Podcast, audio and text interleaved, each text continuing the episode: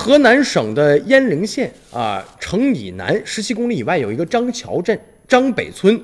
在影视行业呀、这个村子相当有名，叫做灯光村。一位来自这里的灯光师啊，是见过无数的光源呢，却沉醉于美国加州海岸的风景。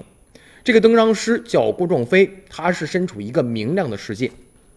那么郭壮飞呢是这个新世界的造光者，在片场，这郭壮飞流利的普通话和河南话之间是来回切换。那么灯光组的所有人呢，都是他的河南老乡，他们来自同一个县、同一个镇，甚至同一个村。在中国其他影视剧或广告拍摄现场，成千上万的人都是他的同乡，曾经啊手把手的把这个灯光变换成各种的颜色、各种的感觉，投入到一个个面棚当中。业内呢有一个无法证实的估计数字显示，说中国有七成左右的灯光师都是来自河南省鄢陵县，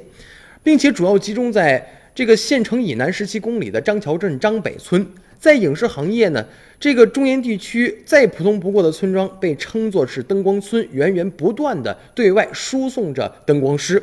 郭壮飞今年才二十六岁，进入灯光行业却已经十年了。他的名字曾经出现在张艺谋和陈凯歌导演的电影的字幕上，他曾经也出现在好莱坞顶级灯光师的名字旁边。大多数的时候呢，这个名字跟影视文化作品有紧密的联系，很少会把他的身份跟农民联系在一起。但是确实就是人才呀、